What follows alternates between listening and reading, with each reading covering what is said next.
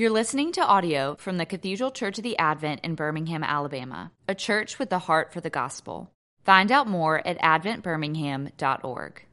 Our reading is from the 51st Psalm, beginning now at the fifth verse. Behold, I was brought forth in iniquity, and in sin did my mother conceive me. Behold, you delight in faithfulness in what lies hidden, and you stuff us with wisdom until we shut up.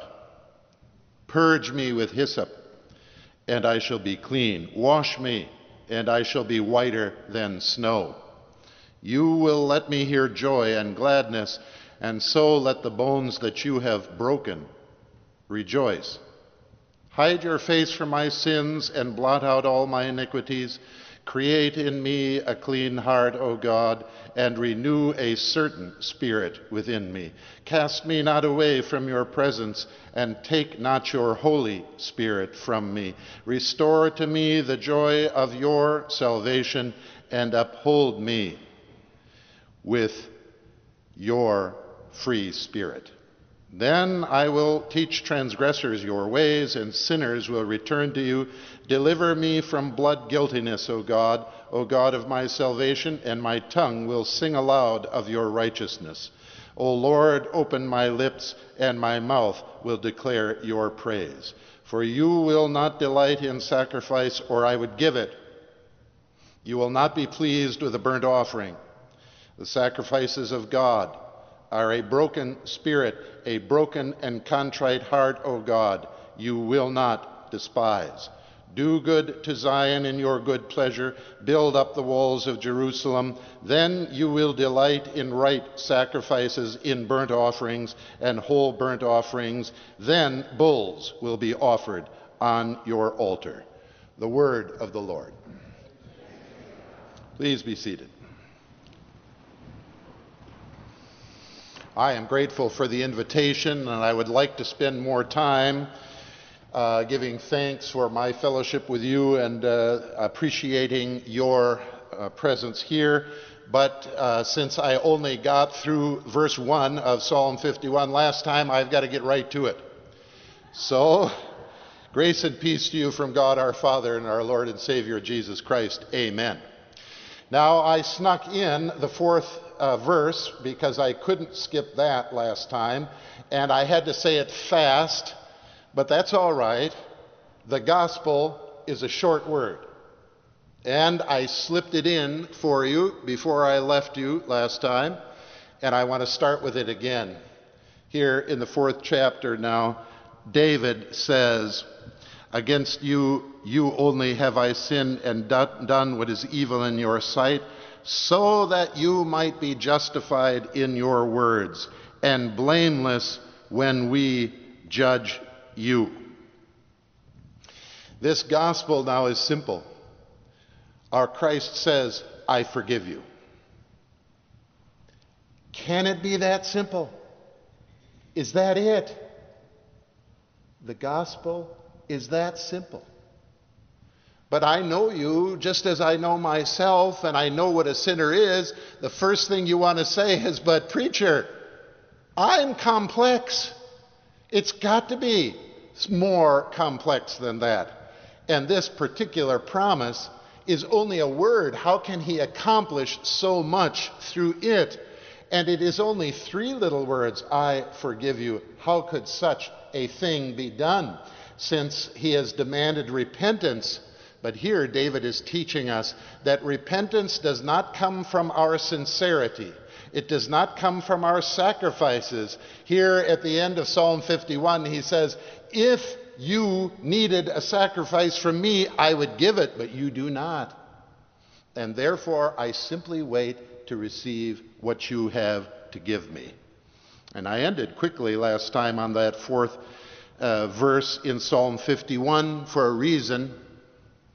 The Apostle Paul, who is no slouch when it comes to knowing the Bible, considered this to be the most important word of all Scripture. Second, perhaps only to Joel chapter 2, with that wonderful promise Whoever calls upon the name of the Lord shall be saved. Paul repeats that in the 10th chapter when he's talking about what it means to be a preacher whose lips are actually opened, and out of the mouth of the preacher comes the word, I forgive you, which is not his word, not my word, but Christ's word. And when Christ gives this to you, he repents you. You cannot repent yourself. The word accomplishes it, and it does it simply by the speaking of it. And uh, when, when Paul takes up this particular verse of Psalm 51, the fourth verse, he puts it in the third chapter of his letter to the Romans, also the fourth verse. And there Paul says, You better go back to this particular verse, because then you will understand how a little word like I forgive you will be your redemption how this will accomplish what it is that Christ has come to give. Since the law always wants to separate, the law demands segregation. It demands the holy and the unholy to be separated. But what does Christ do? Christ comes in unlike the law and he joins together what is supposed to be separated. He unites what should otherwise be kept apart, the unholy and the holy. Since Christ himself is holy, he nevertheless does not uh, uh, uh, stay from you. He does not remove himself from you, but he bestows and gives himself to you in an alien righteousness in the form of the blotting out of your transgressions. That is the I forgive you. And this little word is so simple, but the world doesn't want it. Is it because it is too simple? It leaves nothing for you to do? It seems as if there should have been more preparation on your part. That if God demands repentance, then somehow you should be able to produce it. He knows, God knows you need repentance, but He knows you cannot do it. And so He comes down with His Christ and He turns you around so that you can not only see, but now especially hear. And so Paul says, what if some people have been unfaithful? What if you have been faithful? What if all Israel has been unfaithful? This is Romans chapter 3. God is faithful, and this is what justifies. He says God wants to be justified in His Word. That's where He wants it to happen. That's where justice is going to occur. And that's where segregation is going to end, because it ends in Christ's union and nowhere else. And in that place now, this word that Paul now points out is this you justify God in His Word. And this last phrase in verse 4 so that you might be justified in your words and blameless. Here you have to follow, not the Hebrew, but you have to follow the Greek translation in the Septuagint. Because in the Hebrew, you don't always know precisely whether these verbs are referring to the past or the future, or whether they're referring to something you're to do or something we are to do, passive or active. But the Greek Septuagint knew exactly what this was, and Paul quoted it in Romans chapter 3 in the Greek, not in the Hebrew, and he knew them both very well. And so he went back to the Greek, and there in the Greek, it was put in the passive, so that God wants you to judge him and find him blameless. How do you like that? All of your life, you are thinking that you're preparing to stand before the eternal throne of God and then make an argument, a case for yourself before God. Well, good luck. There you're going to stand before the Lord and try to explain whatever you've done or left undone. Let me give you some advice. Just zip it. Shut your mouth at that point Point at Christ with your long, bony finger and say, Go talk to him. And there you will recite this particular verse when you will say, Remember that word that you gave me. And in that word, you wanted to be found blameless, even though it was not the law and I did not fulfill it, and I was not just in myself. Nevertheless, you made me just. You promised it. And though I did not deserve it, though I did not work for it, though I did not make a sacrifice, though I did not do the repenting, you turned me around. I listened to the word you gave me, and now I find you, O Lord, blameless for what you said. I know many of you have been watching a television show called Blameless. It's time for you to understand what blameless really means. That is not going to help you at all understand what it means to be blameless. What it means to be blameless is to turn to God and say, All right, if you want it this way, and you want me to be righteous simply because you tell me I'm righteous, just because you have made me righteous with your righteousness, then I find you blameless. I am not going to argue against this. I'm not going to claim a case or say that it isn't right or the law wasn't fulfilled.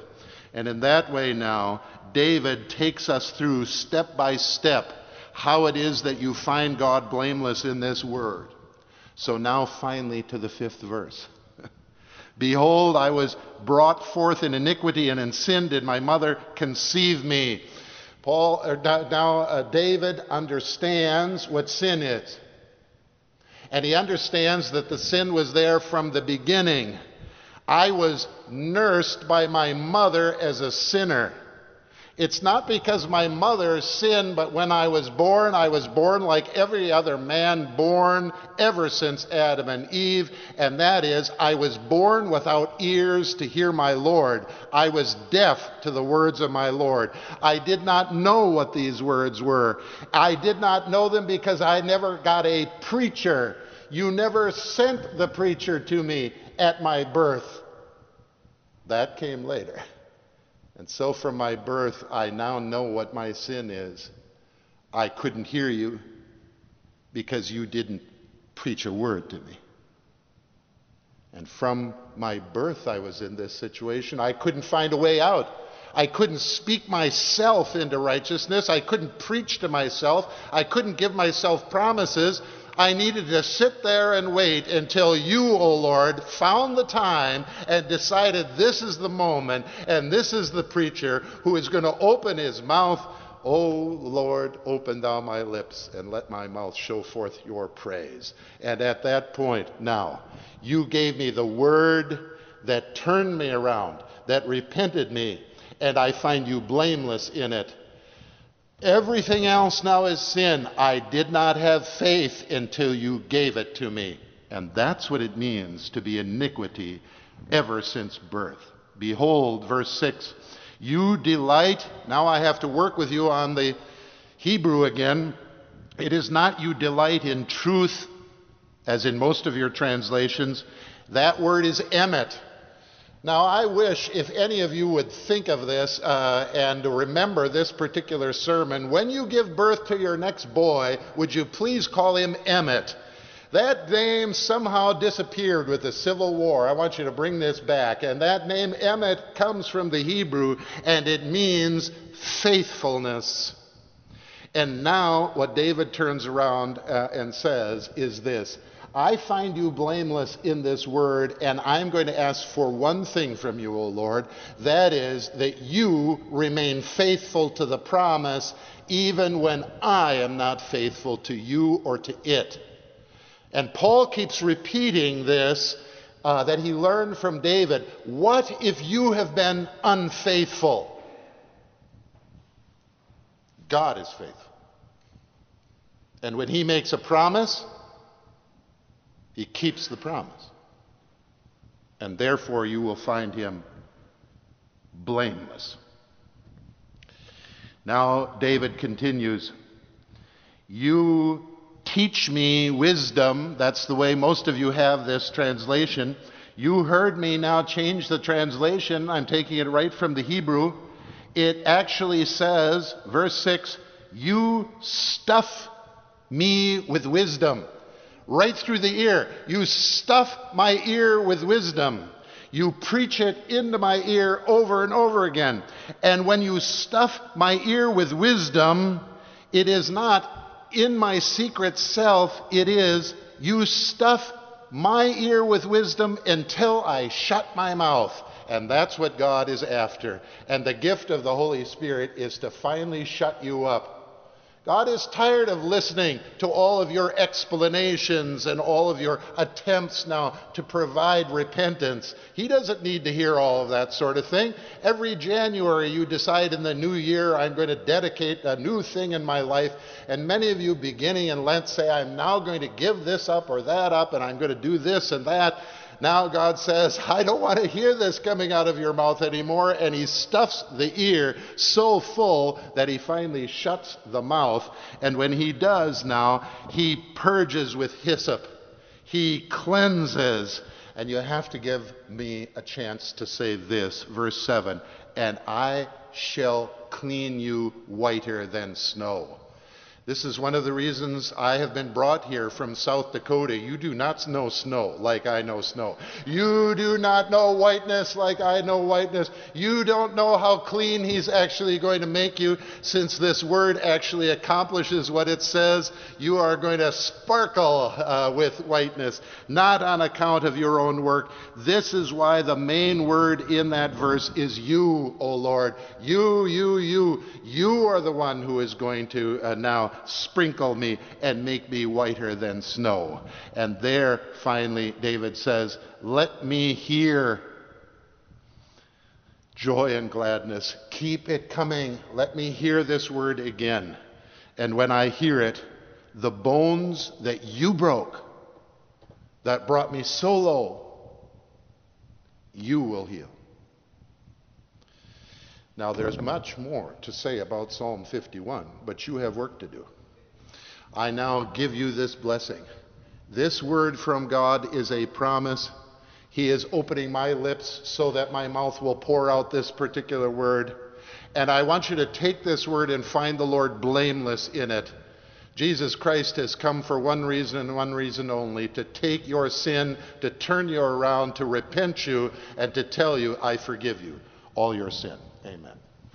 You've been listening to audio from the Cathedral Church of the Advent. If you live in Birmingham or find yourself visiting, we hope you'll join us at one of our Sunday services. Find out more at adventbirmingham.org.